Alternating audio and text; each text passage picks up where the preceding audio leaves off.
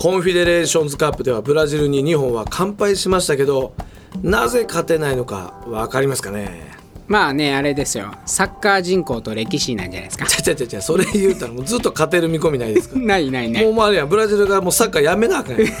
僕はねあの、はい音楽性と関係してるとまず評論させてください、ね、あそうですかブラジルのジルバボサノバタンゴマンボって日本の音楽の、まあ、リズム感とは違うわけうですよ、んうん確かにね今世界的に評価されているブラジル代表あの10番のネイマール選手の得意技は何でしょうか、大内刈りちゃうちゃうちゃうちゃう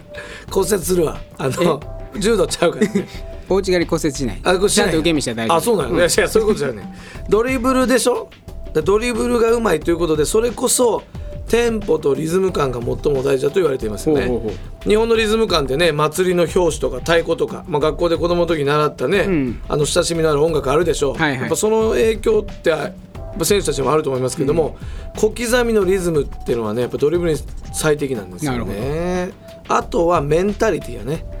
まあ、サッカーで成功して親を支えたいと思うブラジルの子供たちはね結構多いですよね。ああまあねまあでも言っとくよ、最近の選手は昔のようにねスラム出身多くないみたいなんですよあトップ選手ねまあ、例えばうね、んオスカルネイマールなんかは整った環境でサッカーしてましたからね、なるほどね、まあまあまあそういう選手も出てきましたけど、まあねそうじゃない選手ももちろん多いですけどねそうでねあの、話のね流れ変わるから。あごめんごめんまあハングリー精神っそうていうここととでしょ言いたいそういのうはことですよ、うんまあ、あとは、まあはい緩急と言いますかね、ほうほうこうスピードじゃないですよ、メリハリと言いますか、まあ、気楽に考えながら体がリラックスしてそして勝負しなければならないタイミングで力を出すというあのブラジル人のバランスですねなるほど、まあ、日本人真面目やからね、ん90分間勤勉にって考えてるっぽいですからねそうそうそうそうまあ、強豪国はなんか抜いと、ね、抜いたりこう入れたりっていうねそうそうそういうのをやってるイタリアなんかもそうやったもん ねそうでしょ、んでブラジルに行ってね、まあ、今回も行ってみて日本との違いをこう結構ゆっくりこう見見てみたんですけど、はいはいやっぱりね、あのー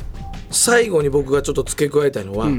ゴスペルのメンタリティってあるんじゃないかなと思ったんですね。ゴスペルですかうん、だからブラジルもね、まあ、移民の国家でしょうでネイブネイティブの人だけではなくて白人のポルトガポルトガルの人もいたしアメリカと同様に黒人の奴隷の人たちも、まあ、いましたよね。うん、マニーケージもいるしねそうそうそう、まあでも、まあ、一部でしょう、でポルトガルが運んだものといえば実はゴスペルですよね日本にもザベル来たからねそうで今ブラジルではゴスペルがめちゃくちゃ盛んなんですよね、でこの20年間でブラジルの音楽業界も変化しました